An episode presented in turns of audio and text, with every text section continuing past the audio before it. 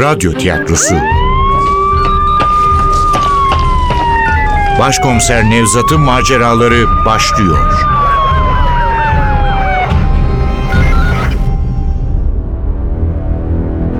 Kavim. 35. Bölüm. Eser Ahmet Ümit. Seslendirenler Başkomiser Nevzat Nuri Gökaşan Ali Umut Tabak. Zeynep Dilek Gürel. Can Nusair Can Başak. Kütüphane Memuru Ahmet Taşar. Efektör Cengiz Saral Ses Teknisini Hamdullah Süren. Yönetmen Cemile Yaltır. Kütüphanenin ahşap kapısından içeri girince yıllardır duymadığım bir koku karşılıyor bizi. Kağıtlarla mürekkebin, kartonla tutkalın, ahşapla tozun buluşmasından, hepsinin yıllanmasından oluşan bir koku. Babam medeniyetin kokusu derdi buna. Sadece kütüphanelerde duyabileceğiniz bir koku. Dışarıdaki kalabalığın gürültünün tersine kütüphanenin içinde kesin bir sessizlik, derin bir huzur var. Camide, kilisede, sinagogdaki gibi ama daha aydınlık. Öteki dünyadan çok bugüne ait bir huzur. Kütüphane memuru, yüzü sivilceli gençten bir çocuk. Önünde dağ gibi yığılmış kitaplar. Onları bilgisayara kaydetmekle meşgul. Buyurun. Nasıl yardımcı olabilirim? Polis, gazete arşivlerine bakmak istiyoruz. Yine mi? İki gündür polislerden başımızı alamıyoruz. Yakında bir emniyetçiler köşesi açacağız. Hadi kardeşim acelemiz var. Bize şu arşivin yerini göster. Tamam. Hangi dönemin gazetelerini istiyorsunuz? Bir, bir dakika delikanlı. Şu dün tek başına gelen lacivert paltolu polis. Emniyet müdürü. Ta kendisi. Onun baktığı gazeteleri istiyoruz. Onları bulabilir misin? Çok şanslısınız amirim. Buradalar. Hala yerine koymadım. Hmm. İşte. Baktığı cilt burada. Ama hangi gün, hangi nüshadır kendiniz bulacaksınız. Sağ ol. Ali gazetenin cildini alıyor. Hep birlikte arkalarda kuytu bir masaya yürüyoruz. Ancak yürürken Ali'nin cebindeki telsiz cızırdamaya başlıyor. Önünden geçtiğimiz masada burnunu kalın kitapların arasına gömmüş ak saçlı bir adam başını kaldırıp kınayan bir bakış fırlatıyor bize. Zeynep hiç duraksamadan elini Ali'nin deri paltosunun cebine sokup telsizi çıkarıyor. Kapatıyorum başkomiserim. İyi olur Zeynep. Masada Ali ile Zeynep yan yana oturuyor. Ben çaprazlarına yerleşiyorum. Böylece üçümüz de gazeteleri okuyabileceğiz. Siyah kapağında sarı yaldızla 1979 kış yazan cildi açıyor Ali. Bak sayfalara bakalım Ali. Bir cinayet ya da suikast haberi olmalı. Tamam başkomiserim. Olayın Cengiz'le ilgili olduğunu nasıl anlayacağız? Belki ismi geçer. Ya da tanıdık başka birini buluruz. Dur dur Ali bir dakika. Zeynep'in üzerine parmağını koyduğu haberin başlığı üç sütuna manşet atılmış. Çocuklarının gözü önünde öldürüldüler. Haberin yanındaki fotoğrafta kapıları açık sarı renkli bir otomobil, otomobilin içinde bir kadın ve bir erkek. Adamın kafası direksiyonun üstünde. Şakağında kan olmasa uzun bir yolculuğun ardından yorulmuş da uyuyor sanırsınız. Kadının başı ise geriye düşmüş. Uzun saçları yaslandığı koltuğa dağılmış. Balıkçı yaka beyaz kazağının göğsünde kırmızı bir leke. Açık kapının önünde bir çocuk, sarışın gözlüklü gördüğüne inanmayan, inanmak istemeyen bir çocuk. Dokuz yaşında ya var ya yok. Yüzünde dehşet, dile getirilmemiş bir çaresizlik. Can. Ya bu bizim Can değil mi? Öğretmen Emir Türkgil ile eşi Elizabeth Türkgil oğulları Can'ın gözleri önünde öldürüldü. Olayın tek görgü tanığı olan Can katillerin üç kişi olduğunu söyledi. Zanlıların robot resminin çizilmesinde polise yardımcı olan çocuk katillerden birinin bileğinde çilek lekesi bulunduğunu belirtti. Selim'in bileğindeki leke. Hani dövme mi doğum lekesi mi diye tartışmıştık. Evet adli tıpçılara sormuştum doğum lekesi demişlerdi. Vay be. Can'ın anne babasının katili Selim'miş ha? Sabık müdürümüz Cengiz'le Mehmet'i de unutma. Ölüm makinesiymiş adamlar ya. Mor Gabriel Manastırı'ndaki altı kişiye gelinceye kadar kim bilir kaç kişinin canına kıymıştır bunlar. Bu tür adamlar teşkilata nasıl sızabiliyor? Belki bir gün, bir gün bu adamlardan tümüyle kurtulacağız. Ama anlaşılıyor ki şimdi başka biri uğraşmış onlarla. Bu defa Çetin Ceviz'e çatmışlar. Hepimizin küçümsediği bir entel oğlan defterini dürmüş hepsinin. Hem de bizi bile kandırarak, bizimle oynayarak, hepimizin masum olduğuna inandırarak. Evet, sonunda katilimizi bulduk galiba. Adamımız can gibi gözüküyor. Takdir etmek lazım iyi gizledi kendini oğlan. Can gibi kültürlü bir adamın intikam almak istemesini hiç anlayamıyorum. Kan davası mı bu?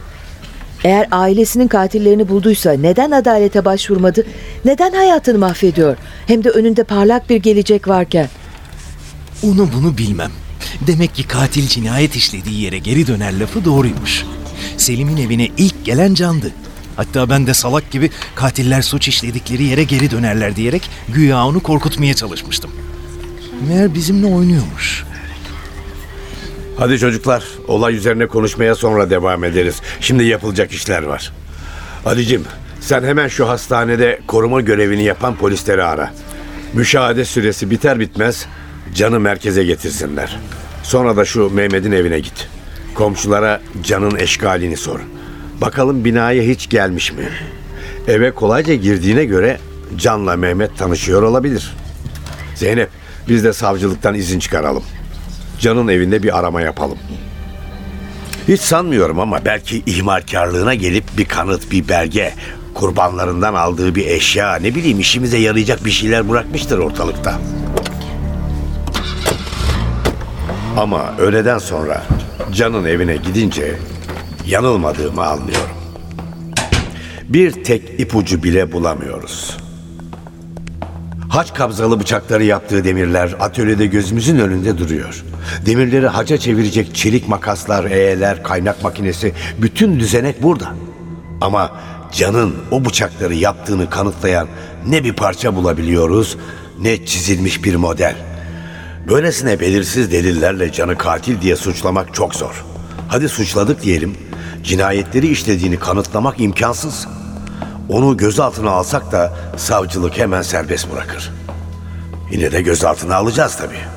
Bakışından, duruşundan, sesinin tonundan eksik kalan parçaları tamamlamaya çalışacağız. Ona cinayetleri soracağız. Bir itiraf almak için uğraşacağız elbette. Bir işe yarayacak mı bilmiyorum ama uzun uzun konuşacağız onunla. Ali bizden önce gelmiş merkeze. O daha şanslıymış. Mehmet Uncu'nun yanındaki komşusu Sıdıka teyze tarif üzerine çıkarmış canın eşkalini. Zaten ismini de biliyormuş. Yusuf'la birlikte gelirlermiş Mehmet'in ziyaretine. Bu da garip. Can niye bile bile kendini deşifre etmiş ki? Mükemmele yakın iki cinayet işleyen biri bu aptallığı niye yapsın? Niyese önemli değil. Önemli olan bu bilginin elimizde olması. Çünkü Can öyle birini tanımadığını söylemişti. Ailesinin ölümüyle ilgili gerçeği gizlemesini saymazsak belki ifadesindeki tek çelişki bu. Doğal olarak bu çelişkinin üzerine çalışacağız. Rakibinin en zayıf bölgesine ardı ardına ağır yumrukları indirmeye çabalayan boksörler gibi. Sorgu odası alacakaranlık. Can uzun masanın ucuna oturmuş. Ben sol yanındaki iskemledeyim. Ali ayakta. Can'ın tam arkasında dikiliyor. Tepedeki lamba sadece Can'ın başını aydınlatıyor. Sarı saçları ışıkta altın gibi parıldıyor. Yüzündeki şişler, yara izleri gölgede daha belirgin görünüyor. Tek gözü hala kapalı. Açık gözü kaygıyla bakıyor. Gerçekten de kaygılı mı yoksa muhteşem oyununun yeni bir perdesine mi başlıyor? Bunu kestirmek zor. Aslında yaralı yüzü, bitkin bedeni, endişeli tavırlarıyla iki kişiyi ustalıkla öldürmüş bir katilden çok zavallı, çaresiz bir kurbanı andırıyor. Ama öyle olmadığının farkındayız. Çelişkili bir durum. Elimizde doğru dürüst bir kanıt bulunmamasına rağmen onun Selim'le Mehmet'i öldürdüğünü biliyoruz. Bilmek ne işe yararsa. Zeynep sorgu odasının dışında ve aramızda bir ayna var. Biz onu göremiyoruz ama o rahatlıkla sorguyu izleyebiliyor. Kaçırdığımız bir ayrıntı olursa sonra birlikte değerlendireceğiz. Sorgu odasına girdiğimizden beri ne Ali ne de ben hiç konuşmadık. Canı suskun kalarak suçluyoruz. Çok dayanamıyor. Neler oluyor başkomiserim? Benim burada ne işim var? Sen söyleyeceksin Can. Burada ne işin var? Bilmem. Hastanedeki polisler getirdiler. Eve gitmek istediğimi söyledim. Başkomiser Nevzat seninle görüşmek istiyor dediler. Seni emniyete almaya karar verdik. Hiç itiraz etme bunu fazlasıyla hak ettin. Dur senin kültür seviyene uygun şekilde anlatayım. Nasıl ki ayda yer çekimi dünyadan daha azsa, bu odada da özgürlük dışarıdan daha azdır. Öyle istediğin gibi yalan söyleyemezsin. Bu odanın dışında yalanlar söyleyebilir, insanları kandırabilir, cinayet bile işleyebilirsin. Hatta iki kişiyi öldürüp cinayetleri başka birinin üstüne yıkmaya da çalışabilirsin. Neden söz ediyorsunuz anlamıyorum. Ne oluyor başkomiserim? Hiçbir şey anlamıyorum. Lütfen anlatır mısınız? Hala soruyorsun Can. Ali doğru söylüyor. Seni emniyete almaya karar verdik. Çünkü bizi aldatmayı başardın. Kaç gündür bizimle oynuyorsun. Engin gönüllü olma. Kolay iş değildir bu. Yetenek ister. Aynı zamanda cesaret. Aynı zamanda zeka ister. Buraya kadar çok iyiydin doğrusu. Ama bitti artık. Can, her şeyi anladık biz. Neyi anladınız başkomiserim? Neyi olacak oğlum? Sendeki potansiyeli. Şu memlekette yıllardır adam gibi seri katil yok diye hayıflanırdık. Sen buna bir son verdin. Gerçi topu topu iki kişiyi öldürdün ama Ne diyorsunuz anlamıyorum. sesini yükseltme. Ne dedim sana hatırlasana? Bu odada özgürlükler dışarıdakinden daha azdır. Sesini yükseltme özgürlüğü de buna dahil. Yükseltirsen ne olur? O zaman dün gece kurtardığımız canı kendimiz almak zorunda kalırız. Anlıyor musun? Anlamıyorum. Ne yapmak istiyorsunuz siz? Açıkça söylesenize. Kimi kandırmışım, kimi öldürmüşüm? Hemen söyleyeyim. Selim Uludere ile Mehmet Uncu'yu. Prostat kanserinden ölmeseydi kıdemli astsubay Orhan Çimender'i de öldürecektin. Bizim sabık müdürümüz Cengiz Koçan'a özel bir önem veriyordun. Onunla ilgili başka planlarım vardı. Cinayetleri onun üstüne yıkmak gibi. Bütün bunlar çok saçma. Kusura bakmayın ama siz aklınızı kaçırmışsınız. Neden öldürmek isteyeyim ki bu insanları? Anneni ve babanı öldürdükleri için. Hiç inkar etme Can. Her şeyi biliyoruz. Annenle baban öldürülürken sen de otomobilin içindeymişsin. Arabanın arka koltuğunda oturuyormuşsun. Gazetede okuduk. Bizzat kendi ifadem var. Katillerin üç kişi olduğunu söylüyorsun. Ateş edenlerden birinin sağ bileğinin içinde çilek lekesi varmış. İyi de bunun Selim'in ya da benim bildiğim adıyla Yusuf abinin öldürülmesiyle ne ilgisi var? Yalan yok demedik mi Can? Bak bir de kendini de öldürüyorsun bana. Yalan söylemiyorum. Ne dediğinizi de anlamıyorum. Açıkça söylemiyorsunuz ki. Ali gel otur şöyle. Bak Can. Neden bahsettiğimizi çok iyi biliyorsun. Bizi boşuna yorma. Güçlü deliller var elimizde. Bu defa bu işten yakanı sıyıramazsın. Kurtuluşun yok oğlum. Tek çare bizimle işbirliği yapman. Bu cinayetleri neden işlediğini çok iyi anlıyoruz. İşbirliği yaparsan biz de sana yardım ederiz. Neden bahsettiğinizi bilmiyorum. Beni neyle suçladığınızı bile bilmiyorum. Dinle o zaman. Senin hikayeni ben anlatayım sana. Her şey Mali'nin seni Yusuf'la yani Selim Uludere ile tanıştırmasıyla başladı. Daha doğrusu senin Selim'in kolundaki lekeyi görmenle. Mali'nin hiçbir şeyden haberi yoktu tabii. Selim Mor Gabriel Manastırı'ndan çalınan Diates Saron'un değerini anlamaya çalışıyordu. Çünkü hiçbir işte dikiş tutturamamıştı. Elindeki para kar suyu gibi eriyor, Cengiz'le Mehmet'in yardımları artık ona yetmiyordu. Şimdilik dayanıyordu. Belki bir iki yıl daha dayanabilirdi ama Sonra bu kitabı satıp kendine yepyeni bir gelecek kurmayı planlıyordu. Mali'yi buldu. Onun eskiden tarihi eser kaçakçılığıyla uğraştığını da biliyordu. Selim'i karşısında gören Mali'nin mutlu olduğunu hiç sanmıyorum. Yaşlı adam artık bu işlere bulaşmak istemiyordu. Ama kendisini de kirli geçmişinden tümüyle kurtaramıyordu. Belki biraz da kullanmak adına yapıyordu bunu. Çünkü Aziz Pavlus olduğuna fena halde inanmıştı.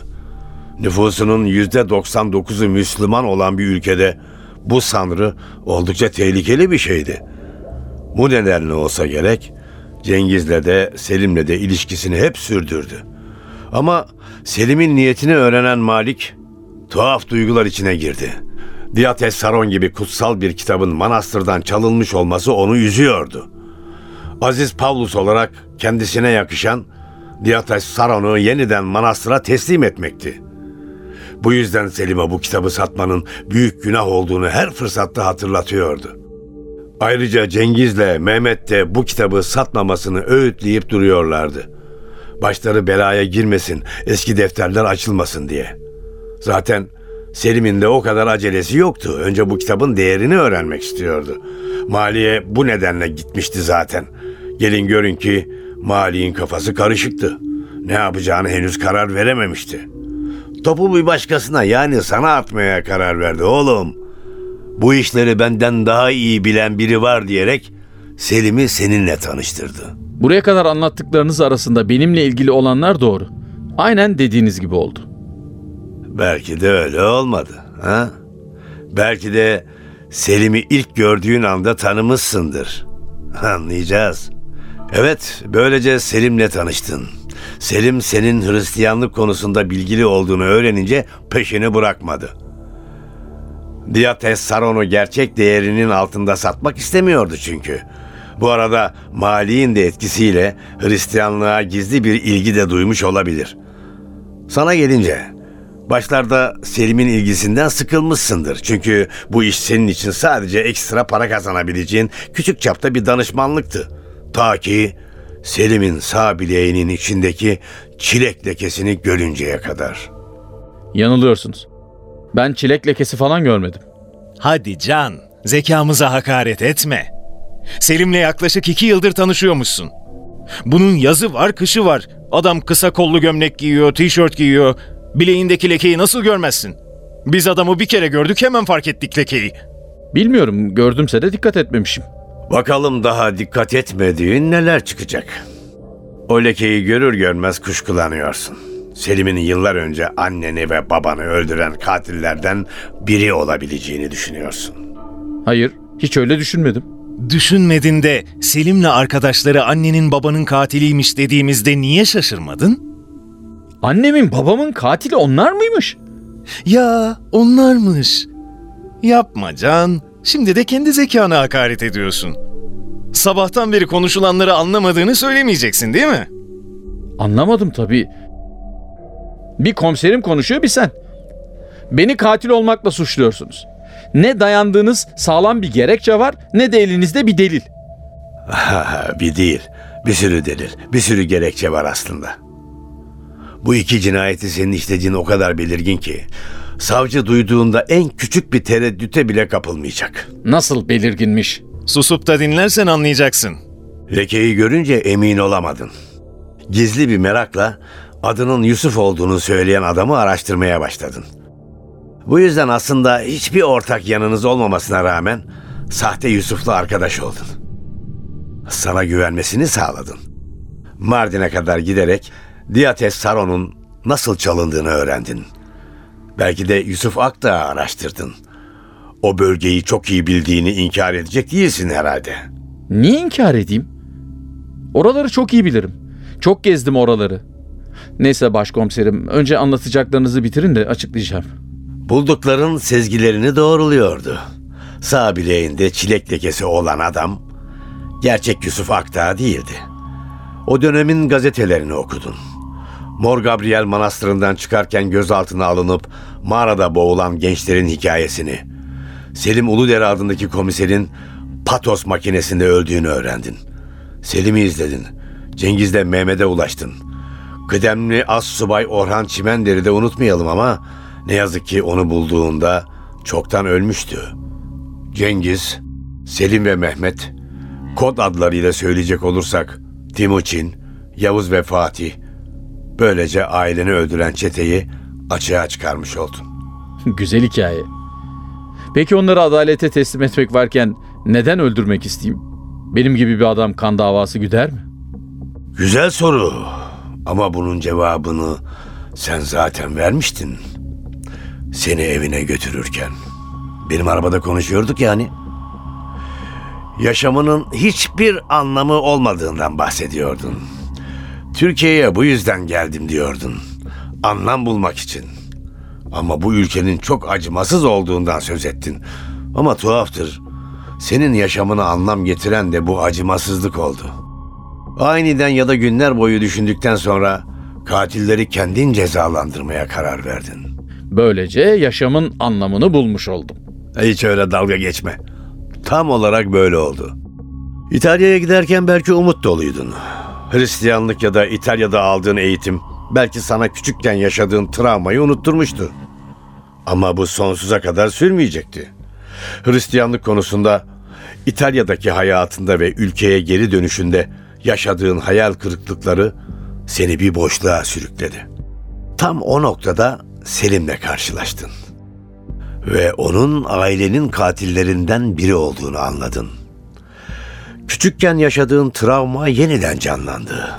Belki de şu anda mutsuz olmanın, hayatının bir anlamı olmamasının nedenini annene ve babana bağladın. Bütün bunlara yol açan kişilerse Selim, Mehmet ve Cengiz'di. Ve yaşam döngünü adeta geri çevirmek istedin. Evet, bu cinayetlerin nedeni sadece intikam değildi. Kendi yaşamını anlamlandırmak istiyordun. Üstelik böylece yıllardır gerçekleşmeyen adaleti de sağlayacaktın. İşte bu yüzden öldürdün onları. Çok da zor olmadı. Çünkü Selim'in güvenini kazanmıştın. Sadece Selim'i değil, Meryem'i de, Mehmet'i de etkilemeyi başarmıştın. Selim'in uyuşturucu kullanıyor olması işini çok kolaylaştırdı. Hazırlıklarını tamamlayıp evine girdiğinde Selim zaten uçuyordu. Senaryoyu çok önceden yazmıştın. Selim'in hep gördüğü rüyaya uygun bir cinayet olacaktı. Oldu da. O sızmış haldeyken atölyende yaptığın haç saplı bıçağı çıkardın, Selim'in göğsüne iki kere sapladın. Kutsal kitabın kenarına Mor Gabriel yazdın. Ve Zekeriya peygamber bölümündeki metinden Uyan ey kılıç, çobanıma, yakınıma karşı harekete geç. Yazılı satırın altını Selim'in kanıyla çizdin. Aynı gün Mehmet'e gittin. Onu da yine haç saplı bıçakla öldürdün. Ellerini de dolaba çiviledin. Kucağına bıraktığın kutsal kitabın kenarına yine Mor Gabriel yazdın. Ve yine Zekeriya peygamber bölümündeki metinden Çobanı vur da koyunlar darmadağın olsun. Satırının altını Mehmet'in kanıyla çizdin. Yetmedi, bu mesajı bir de televizyonun üzerine yazdın. Amacın Yusuf'un gerçek kimliğini açığa çıkarmaktı. Bu nedenle Mor Gabriel yazıyor, çobanın adının geçtiği iki satırın altını çiziyordun. Selim'in Mardin'de işlediği cinayetlere dikkatimizi çekmek istiyordun. Böylece Cengiz'e ulaşacaktık. Ondan kuşkulanacaktık. Ama bir terslik oldu. Selim'in öldürüldüğünü öğrenen Cengiz Malik'ten kuşkulandı. Onu konuşturmak için evine gitti. Tartaklarken biraz sert vurdu. Zavallı Malik kafasını merdivenin demirine çarparak öldü. O sırada sen kahvede merakla olacakları bekliyordun. Heyecanlandın, eve girmek istedin. Fakat orada yakalandın. Üstelik Malik öldürülmüştü. Sen de zanlı gibi görünüyordun ama kolayca durumu lehine çevirmeyi başardın. Çünkü doğruyu söylüyordun. Ancak Cengiz işin içinde başka bir iş olduğunu anlamaya başlamıştı. O katilin Malik ya da onun çevresindeki Hristiyan bir mezhep olduğunu sanıyordu. Evime geldiğinde Mehmet'in de öldürüldüğünü öğrenince çok şaşırdı. Çünkü Mali'nin Mehmet'i öldürmesi için hiçbir neden yoktu. Bunun üzerine Selim'le ilişkisi olan herkesi tek tek gözden geçirdi. Meryem'in katil olamayacağını anlayınca senin üzerine yoğunlaştı. Hakkında küçük bir araştırma yaptı. Yaptığı araştırmada ilginç bulgulara ulaştı. Sen yıllar önce öldürdükleri öğretmenin oğluydun. Katil olduğundan artık kuşkusu kalmamıştı. Seni konuşturmak için evine geldi. Eğer biz yetişmeseydik belki de konuşturmuştu. Ancak sen yine uyanık davrandın. Evinin önündeki korumaların kaybolduğunu görür görmez bizi aradın. Biz de gelip seni kurtardık. Kim bilir nasıl mutlu olmuşsundur. Cengiz'i bize öldürttün. Selim'le Mehmet'i ise kendi ellerinle öldürdün. Sonunda ailenin intikamını almış oldun. Daha da önemlisi hayatına anlam vermiş oldun. Keşke yapabilseydim. Onlar bin kere hak etmişti ölümü başkomiserim. Biliyorum, dürüst adamsınız. Kendinize göre bir ahlak, bir adalet anlayışınız var. Ama benimle uğraşmayın. Bu boşuna çaba olur. Onları ben öldürmedim. Ne kadar uğraşırsanız uğraşın bunu kanıtlayamazsınız çünkü elinizde hiçbir şey yok. Var. Haçları yaptığın demirleri bulduk atölyende. Hadi ama başkomiserim. Onlardan binlercesi var demir doğrama dükkanlarında. İsteyen herkes alabilir. Bize yalan söyledin. Bu da önemli bir kanıttır. Ne söylemişim? Geçmişini gizledin. Soruşturmayı yanlış yönlendirdin.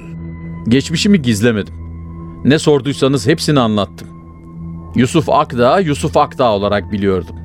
Selim Uludere olduğunu, onun ailemin katili olduğunu siz söylediniz. Hem de adam öldükten sonra. Ya Mehmet'in komşusu Sıdık Hanım'a ne diyeceksin? Kadın seni teşhis etti. Normal. Sıdıka teyzenin beni tanıması çok normal. Çünkü Yusuf Akdağ beni Mehmet'le tanıştırmıştı. Mehmet'in evine birlikte gider gelirdik. Engellilere yardım etmek insanlık görevi değil midir? Yalan söyleme. Onu tanımadığını söylemedin mi? Yusuf arkadaşlarından bahsetmezdi demedin mi? Hayır, hayır, hayır. Mehmet hakkında hiç konuşmadık. Siz bana sadece Fatih diye birini sordunuz. Nereden bileyim Fatih'in Mehmet'in Koda'da olduğunu? Öfkeden yüzü kıpkırmızı olan Ali zor zapt ediyor kendini.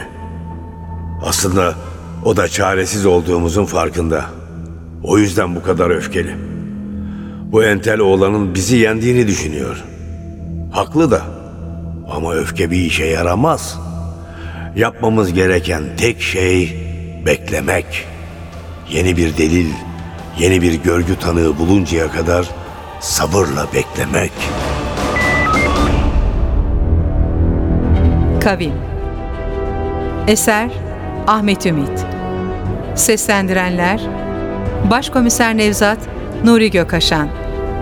Ali Umut Tabak. Zeynep Dilek Gürel.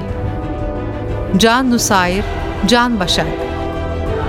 Kütüphane Memuru Ahmet Taşar. Efektör Cengiz Saral. Ses Teknisini Hamdullah Süren. Yönetmen Cemile Yaltır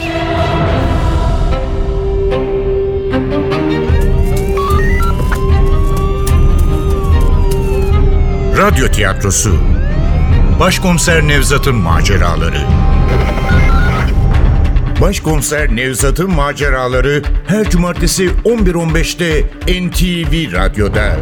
Kaçıranlar ve tekrar dinlemek isteyenler içinse ntvradio.com.tr'deki podcast sayfamızda.